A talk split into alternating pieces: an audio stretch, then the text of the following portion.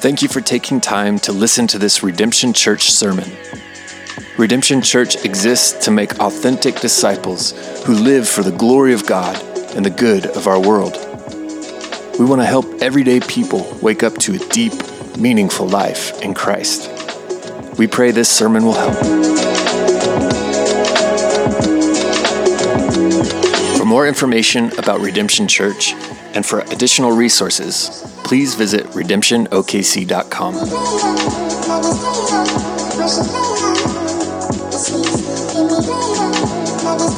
was interesting. We had to get one of the guys on our building team told said a while back that he said, I don't know exactly why God seems to work this way, but he always seems to stretch us and not just throw a bunch of money at us to make it super easy. And I think there's a reason. I think he wants us to trust him and depend upon him and count on him uh, day in and day out. In fact, we're going to see that a little bit today in the passage we're going to look at. We are getting towards the end of our series in the book of Acts. And if you would turn to Acts chapter 27, and we're going to uh, wrestle with an important question today. Is it reasonable for you and me to be confident in God in a world that sometimes looks chaotic?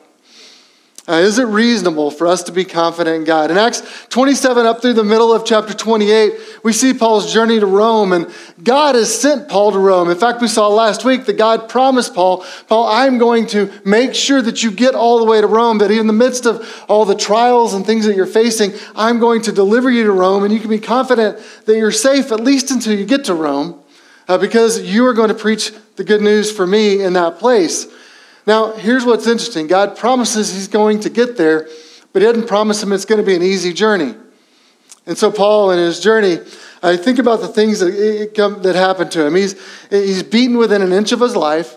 He's wrongfully accused and arrested. He travels as a prisoner for almost three years. He faces a horrifying storm at sea. He faces a shipwreck where he's lost in the waters of the ocean, has to swim ashore. And then when he gets out and just seems like things are maybe going to be stable again, he gets bitten by a venomous snake that jumps out of a fire and latches on his arm. Now, if you're Paul, you're going, okay, God, you sent me on this journey, but couldn't you have maybe made it a little bit easier? Like, where's the hyperspace button when you want it? Any of you grew up playing video games and you remember there was like that one uh, sort of button that you could push, you just be like hyperspace. Like, I just want to skip all this and jump to the end. Paul didn't get that. Paul got to wrestle in the midst of that. And what you, uh, what you see in the life of Paul is that in this last third of the book of Acts, God is still very much in charge as he has been all through. But Paul's life doesn't look like God's in charge. Any of you feel like you've had a week like Paul had? Like, very few of us probably had a week that bad but maybe we face some trials. Maybe we face some difficulties. If you're on the outside watching, it honestly looks like Paul is not blessed, but he's cursed, doesn't it? It looks like God is not fighting for Paul. It looks like God's fighting against Paul. Everything in his life seems to completely unravel, and yet Paul's voice is, is, is filled with calm and confidence and conviction. Um, the question I think we have to ask is why? I think it's a good question for us to ask. Why can he be calm in the midst of the chaos? Why does this work itself out in Paul's life in a way that sometimes doesn't for us? And if we lean in and listen intently, I think, to this story, God will show us something about where we find calm in the midst of our storms as well. Friends, what empowers a believer to be at peace when the world's headed towards a shipwreck? What is it that gives you a sense of confidence when the ship is going down around you. Well, let's lean into to, to Acts chapter 27 and let's see what we can learn. It begins this way it says, And when it was decided that we should sail for Italy, they delivered Paul and some other prisoners to a centurion of the Augustan cohort named Julius. And embarking on the ship of a miner, uh, yeah, let's practice this once. Amrit, Amritidium. I can't even say that. Amram Tidium which was about to sail to the ports along the coast of Asia, um, we put out to sea, accompanied by Aristarchus, the Macedonian from Thessalonica. The next day, we put in at Sidon, and Julius treated Paul kindly and gave him leave to go to his friends to be cared for. Now, you notice when it begins, it says we. Uh, we set out for Italy. And so right away we know that uh, Luke was the author of the book of Acts. And so Luke is writing this, uh, this section. And Luke says, We, meaning I, went along with Paul, along with this other, other guy named Aristarchus. And so you see that there's a group that's here on this journey. And right away at the very beginning, we discover one of the things that gives us strength and gives us confidence whenever we face a storm in life. And that's the fellowship of God's people.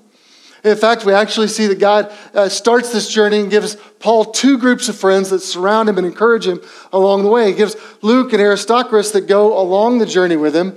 But then he goes and they stop and they go through this port of a little place called Sidon. And there, when, the, when the ship stops there, uh, the, the Roman guards allow Paul to go off and he gathers with some other Christians in order that it says he might be cared for. Now, any of you like to admit that you have needs, that you need sometimes need someone else's help? Uh, we, we tend to live in a pull yourself up by your bootstraps and do everything yourself uh, sort of a world. We, put, we live in a world that wants to look invincible, that doesn't like to admit that, man, I'm struggling and I have some needs right now. Paul was a bold apostle who was a leader of the early church, and yet in the midst of this, Paul is going to stop in order to go and meet with some other believers and to be cared for by others.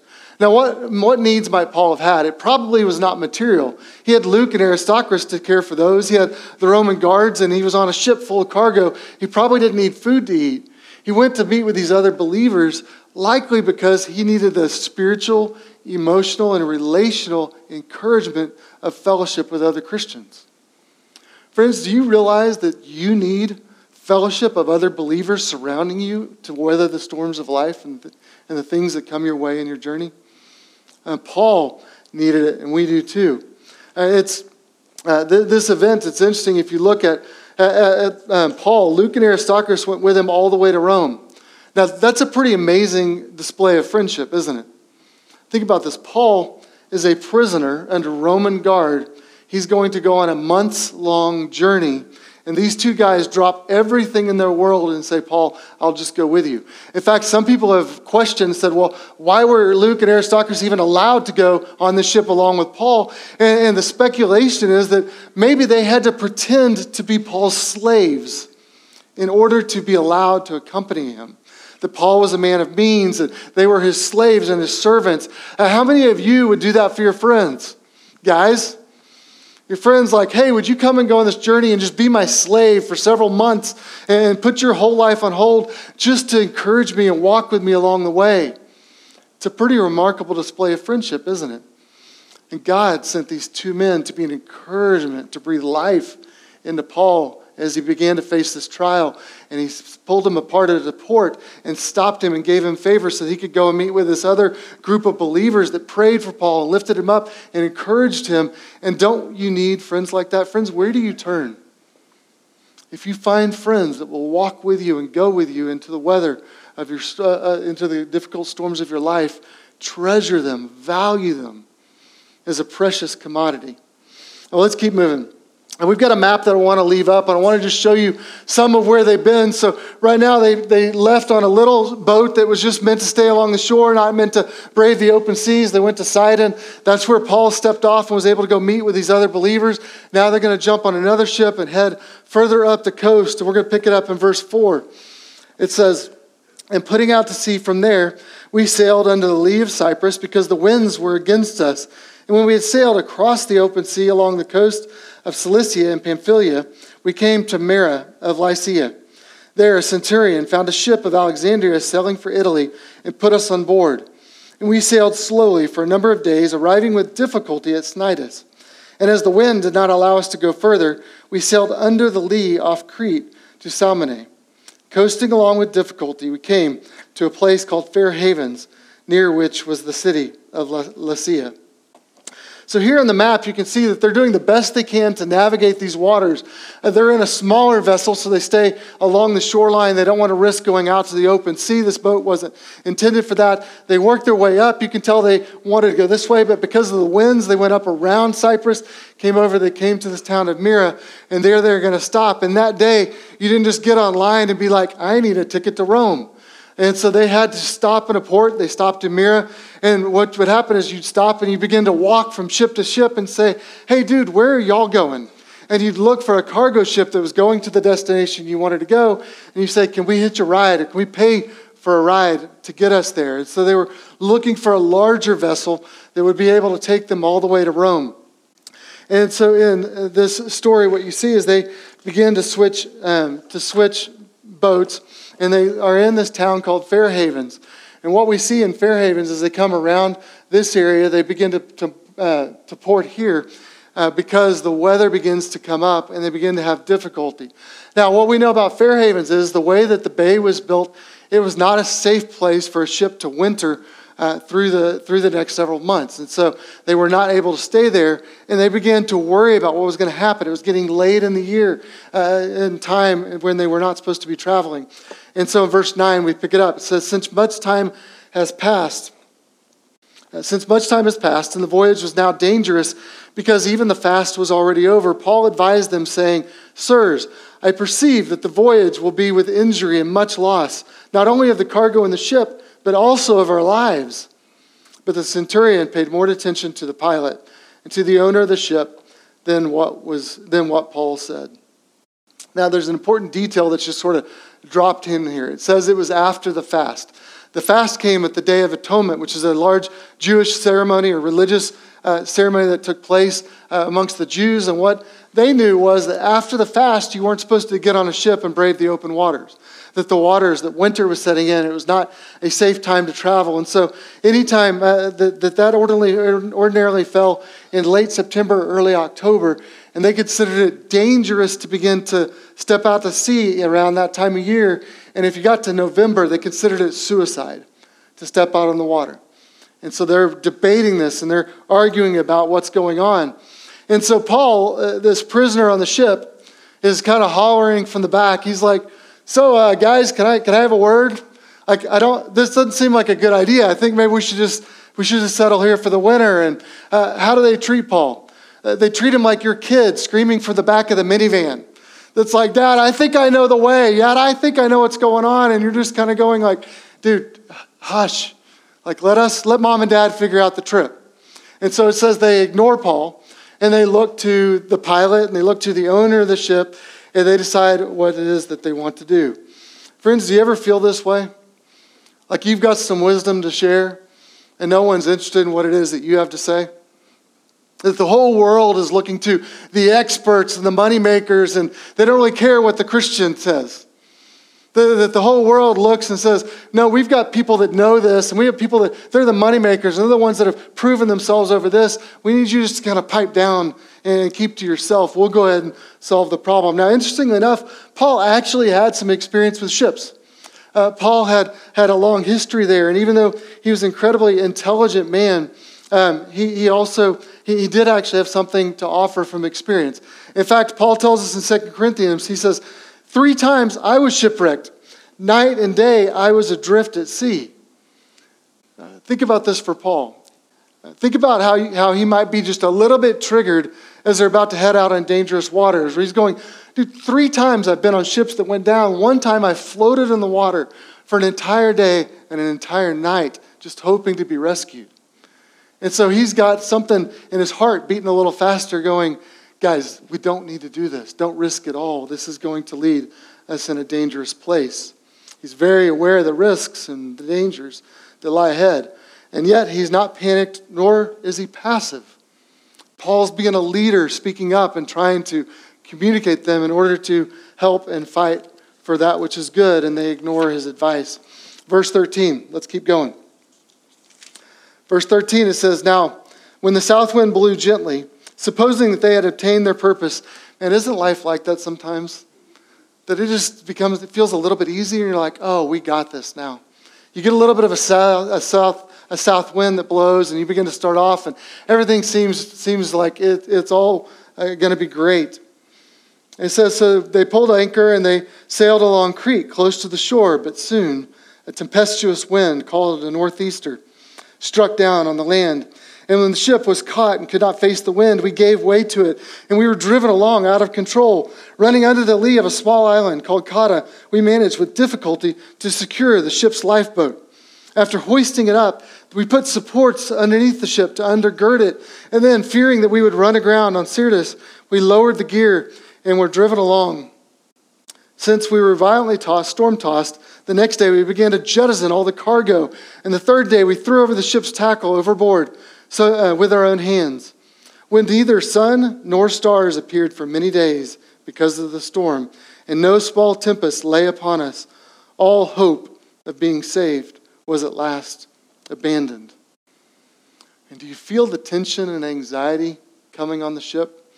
You just feel it begin to go. They start with a nice southerly breeze. All of a sudden, the tempest shows up begins to rock the ship. The ship. They have to lower their sail because the wind's driving them so far off course.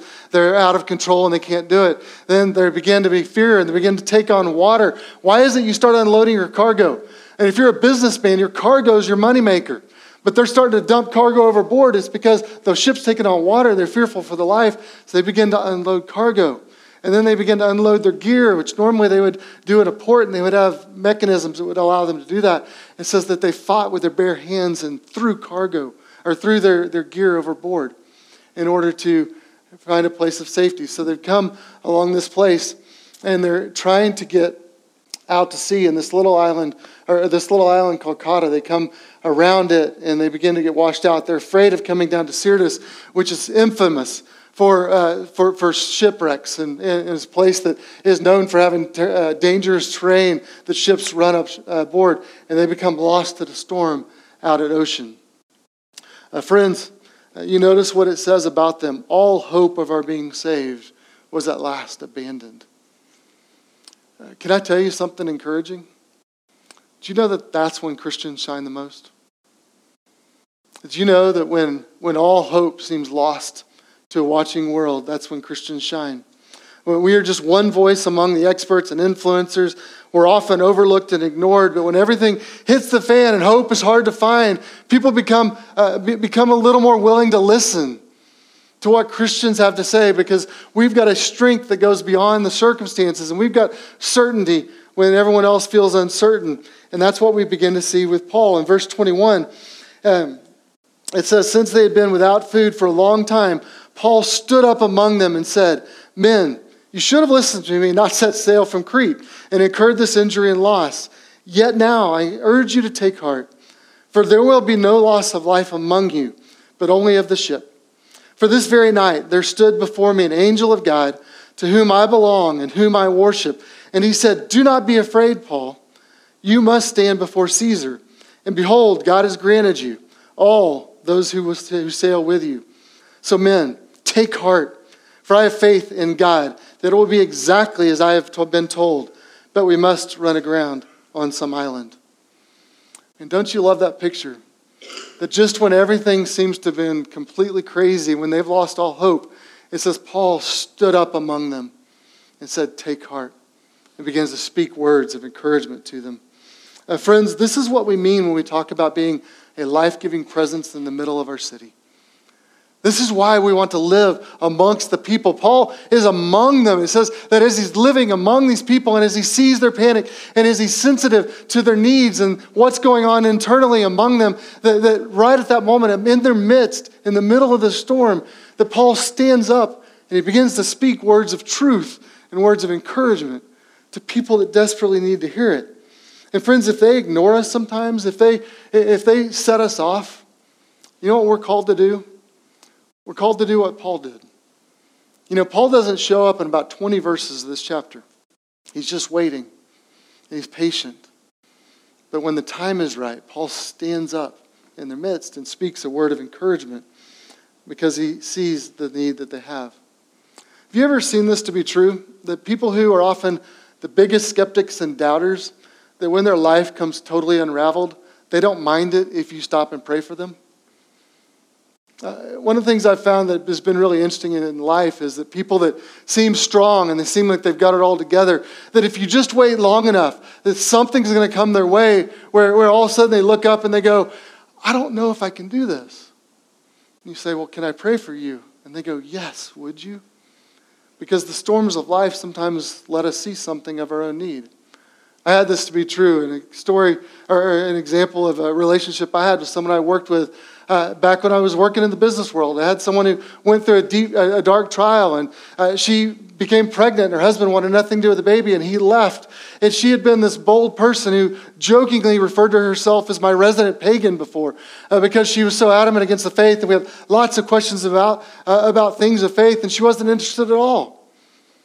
But when she faced the storm of having to raise a child and being abandoned, she came to me one day and she said, Jeff, I don't know if I can get through this.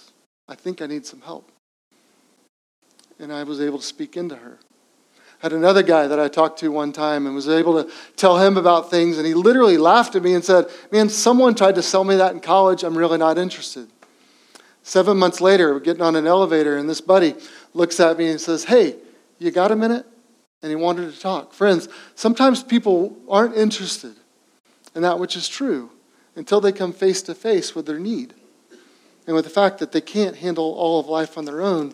And God uses that storm to get their attention and open their ears to something new. It's interesting to me that Paul demonstrates genuine concern for them. He was aware of what's going on. He, he saw their need. He knew what was happening. And right when he realized that they were without hope, he began to speak. They were without light. It says they were in darkness for days, that, that the cloud cover blocked out the sun and blocked out the stars. And so they were walking in darkness. They were without direction. If you're on a ship and you have no uh, technology, you have no gear, you have no sun, you have no North Star, you have no, no idea where to go. So they were without hope, without direction, they were without security. It says the tempest lay upon us. And what that literally means is the tempest was attacking us meaning it felt personal. It felt like someone had sent the storm to personally attack them. Do you ever feel that way when you're facing a trial? Like it feels like someone's seeking me out to do me harm. That's how they felt. So they were without security. And it was right in that moment that Paul stood up and said, Take heart. The God to whom I belong and the God that I worship has given me a message for exactly this moment. Friends, Paul's going to give them good news. And God, because God had given Paul good news. And this so often is the pattern that we see that happens. In fact, in Paul's life, we see this two other times. It's fascinating as you walk through the book of Acts.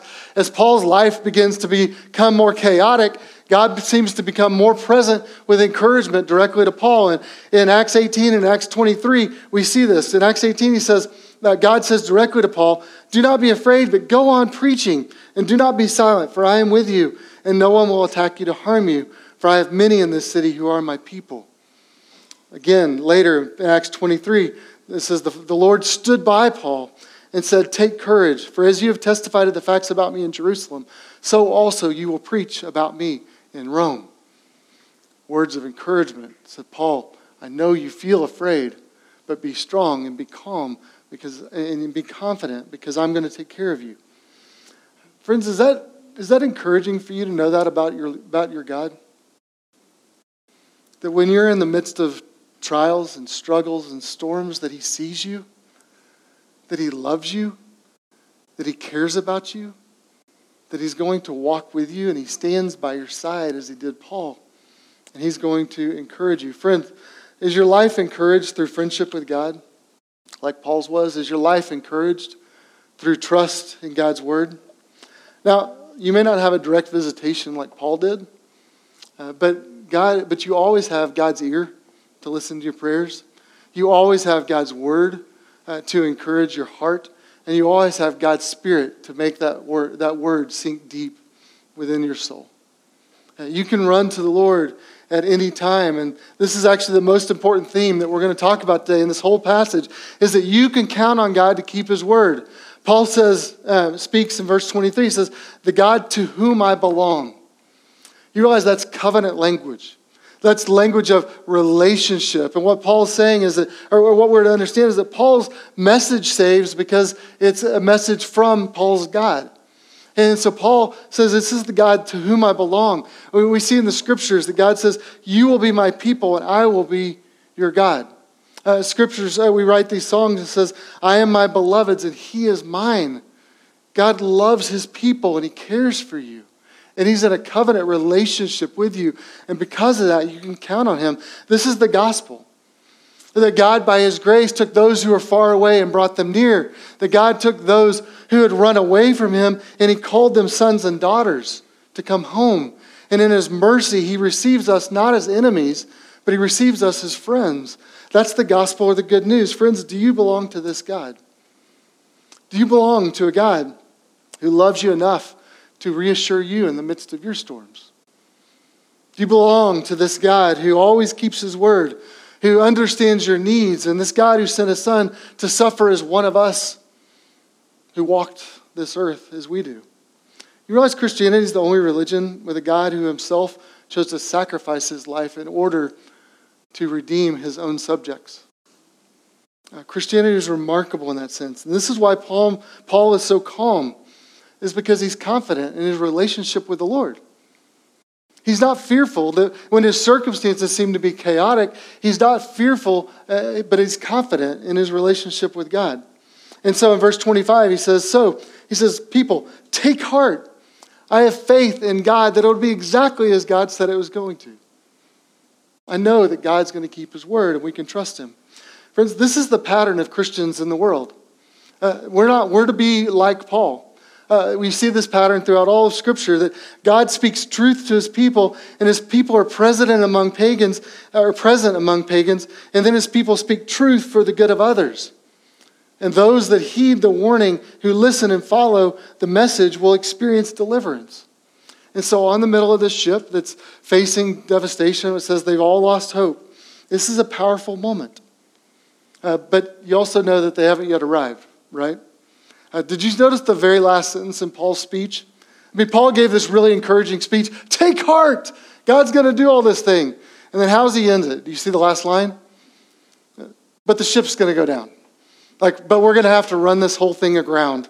Um, and on some island. I wondered if he muttered that part under his breath, where he's like, Take heart, God's got this. But we are going to have to crash still, right? I mean, think about how, like, that's, that's encouraging. Do you ever feel like that in your own spiritual life? Where God's like, I got this, I'm going to deliver you through. And then you go, But why is it so hard? Why can't we just hyperspace and skip all the hard stuff? And what's God say? Trust me. Trust me in the midst of the storm.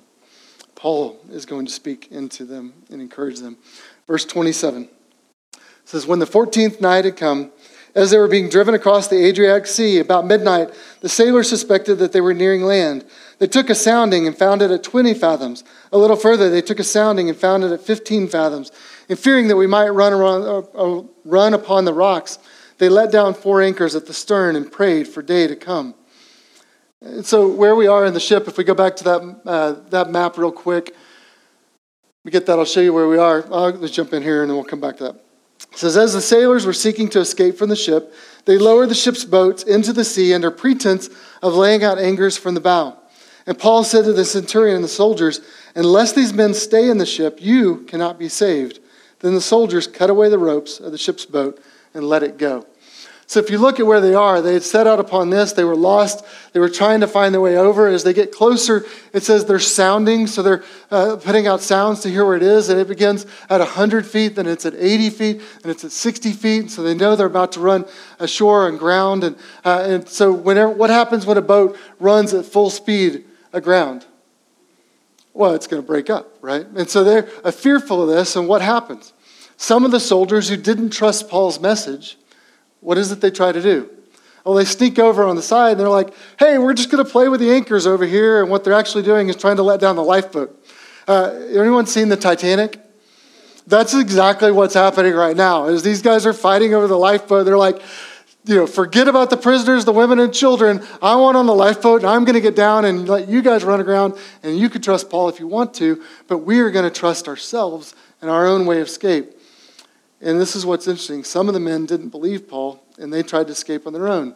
Do you realize that they had to decide where it was they were going to put their trust? We all have to do the same, don't we? We have to decide are we going to trust God's way or are we going to go our own way? Paul says that you'll only be saved if you trust the Lord's way. And so, what did the captain of the ship do?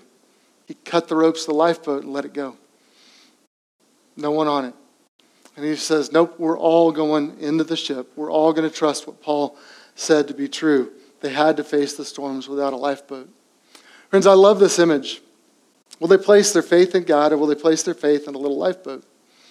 You realize that in our lives that we often hold on to little lifeboats that we think can save us? That, that, that we want to trust God on one hand, but there's also these little lifeboats that just in case that, that, we, that we seem to hold on to. And, and we imagine that this little lifeboat's safer and more secure than trusting God to carry us through the midst of the storm, through the midst of a shipwreck. I don't know what it might be for you. Maybe it's the comfort of your finances. Maybe it's the security of your job. Maybe it's the safety of your home. It's interesting. I had two ladies tell me in the last couple months that they've gone through a trial in their life, and financially they went through situations where they actually had to lose their home. They had to sell it and move to a different home. And they talked about how it was this deep earthquake that rattled their soul because of stuff that had happened in their childhood and their upbringing and everything else that they had learned to find security in, this, in, in the brick and mortar of their house. And when they lost it, they realized this was a little lifeboat that I was counting on to save me. And I'm going to have to let go of this and cut the ropes to it and trust God completely. And it began to rattle them. Now, maybe it's not safety and security for you. Maybe you see the lifeboat as just a way of escaping the pressure of the storm to find a better and freer life. And so maybe you're running after uh, one show that you can stream after another as a distraction from the storm. Maybe you're taking another drink in in order to uh, medicate from the storm, or maybe you're enjoying another sexual ex- escapade, or seeking another vacation or experience or high risk endeavor in order to just distract you from the storm and the shipwreck that's coming of your life because it makes you feel in control. You realize that storms uh, they shake us to the core, and what they do is they surface what's on the inside and allow us to see where our hope really is. And sometimes they show us and reveal that we're looking to little lifeboats that can't really save us. But there's also an opportunity in a storm to recalibrate your soul and shift it to learn to trust in the Lord at a deeper level. Friends, storms are not God against you. Storms don't mean that God has abandoned you. Storms are not God punishing you but rather, storms are God with you, helping you learn to trust Him in the midst of the journey. But they can be used for good, and they can be used to shape godliness in us. Did you notice that Paul gave them a, cho- or, or, a command here? He says uh, that, that you're going to lose everything except your life. Friends, isn't that the Christian message? That we are all headed towards a final shipwreck where everything's going to end and you're going to let go of everything else. You can't take anything else with you. But if you look to the Lord, He'll save you and deliver you from, uh, from the great trial that is to come. And as we walk through life, uh, I'll tell you, as you get older, the soundings get closer and closer. Like they, they were dropping anchor, they were hearing the soundings. It was like 100 feet, 80 feet, 60 feet. You know what happens is you get to be 40 and 50 and 60. You know you're, you're closer to the end and you aren't going to be able to take anything with you. And your little lifeboats aren't going to be enough. You better cast your hopes upon the God that is worthy of your worship. It's interesting, Clint Eastwood was interviewed after a film, uh, Gran Torino, that he was making and uh, dealt a lot with faith and death and questions of life. And someone asked him, they said, Look, you never used to wrestle these questions in your earlier films. Why do you wrestle with these questions now? And he said something along the lines of, Well, uh, when you're 90, these are questions you begin to ask because the soundings are closer for him. Uh, friends, you will never have true calm and confidence in this, in, in this world until you learn to love God, to rely upon God, to depend upon God in everything. And they begin to listen to Paul. Now it's fascinating. Verses 33 to 36, what's Paul say? Uh, he's going to now care for the practical needs, and he stops.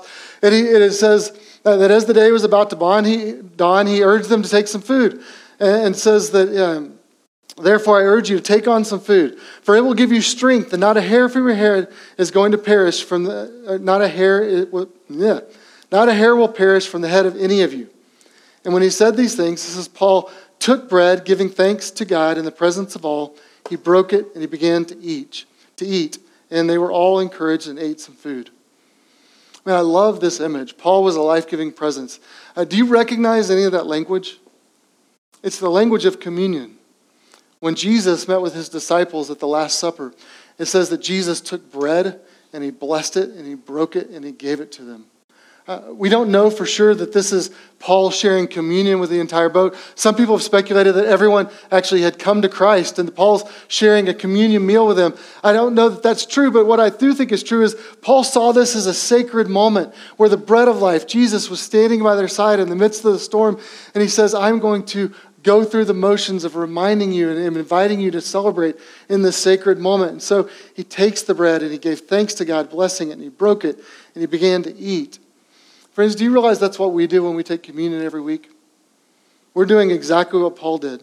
We gather everyone on the ship of life that will listen, and we stand up in their midst and we say, Friends, take heart. The God that I worship and the God to whom I belong has given us a word of encouragement, and it will be exactly as he says it will. And so we take the bread and we break it and we bless it and we share it together as a meal, as a reminder that God carries us through the storm and He will carry us through every shipwreck to come. Is that good news for us? Is that a good reminder that we want to lean into week after week? Now, what happens with Paul? It says they go and the ship crashes, and those that can swim jump off and begin to swim. Those that can't grab hold of planks and they float all the way to shore, but not one of them was lost. Every one of them was saved. God's word was true. It gives us a great picture of an even greater reality that God saves those whom he promises to save. Paul eventually is going to get to Rome. It says he thanked God and took courage. Don't you think he would? Um, I, I love this story and I love everything it says. Friends, how do we apply this? You realize that our journey is a lot like Paul's? That sometimes we start off and there's gentle southerly breezes, but then it always gets harder and messier than we realize, than we're ready for. And in the midst of that, uh, we have to trust that God will see us through every time. You know what Jesus said to his disciples before he left? I go to prepare a place for you. And if it were not true, I would have told you so. Friends, Jesus has gone ahead of us. And he awaits us, and he's preparing a place, and he promises that he will take us home, and he will not lose one. You realize that one day you will look back at the end of your story. God says that he works all things together for good. It doesn't mean that all things are good, but that He takes all things and He works them together to bring about our good. And one day He will deliver us home, and you will see your story. It's interesting that here we can look and we can see the end of Paul's story. And we know how it ends, so we kind of relax and rest, right?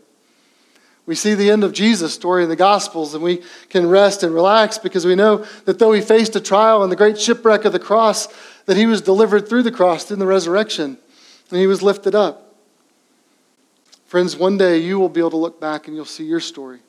And you'll see how God worked everything out and He brings about your deliverance as well. But until then, we wait and we trust and we depend upon Him. I love Psalm 62. It says this For God alone, O my soul, wait in silence, for my hope is from Him. He only is my rock and my salvation. I'm not trusting any other little lifeboats. He's my fortress. I will not be shaken. On God alone rests my salvation and my glory. He's my mighty rock. My refuge is God. And then it says to the people, Trust in him at all times, O people. Pour out your heart before him. God is a refuge for us. Friends, let's look to him. Let's trust him. That's how we be that's how we live as a non-anxious presence in a stormy world. You trust Christ. You walk in the midst of the people among them. And when the storms come, you stand up and you say, Friends, take heart. The God to whom I belong, the God that I worship, He will deliver us. And I, pro- I know that he, and I have faith that He will do everything He promised to do. And then we trust. Let me pray for us. Father, your word says that if you are for us, nothing can stand against us. Would you give us confidence that it is true? Father, I pray for everyone here that might be in a storm right now. Father, by your Spirit, would you just give calm? Would you just give confidence? Would you give them a deep conviction as you gave Paul? Would you meet with them right now as you met with Paul? To breathe life into their heart and confidence that you will deliver them. through every storm and every shipwreck. Father, for their good, for your glory, and for the shaping of, of godly character in each of us. Father, help us to trust you, to wait as we go. In Jesus' name we pray. Amen.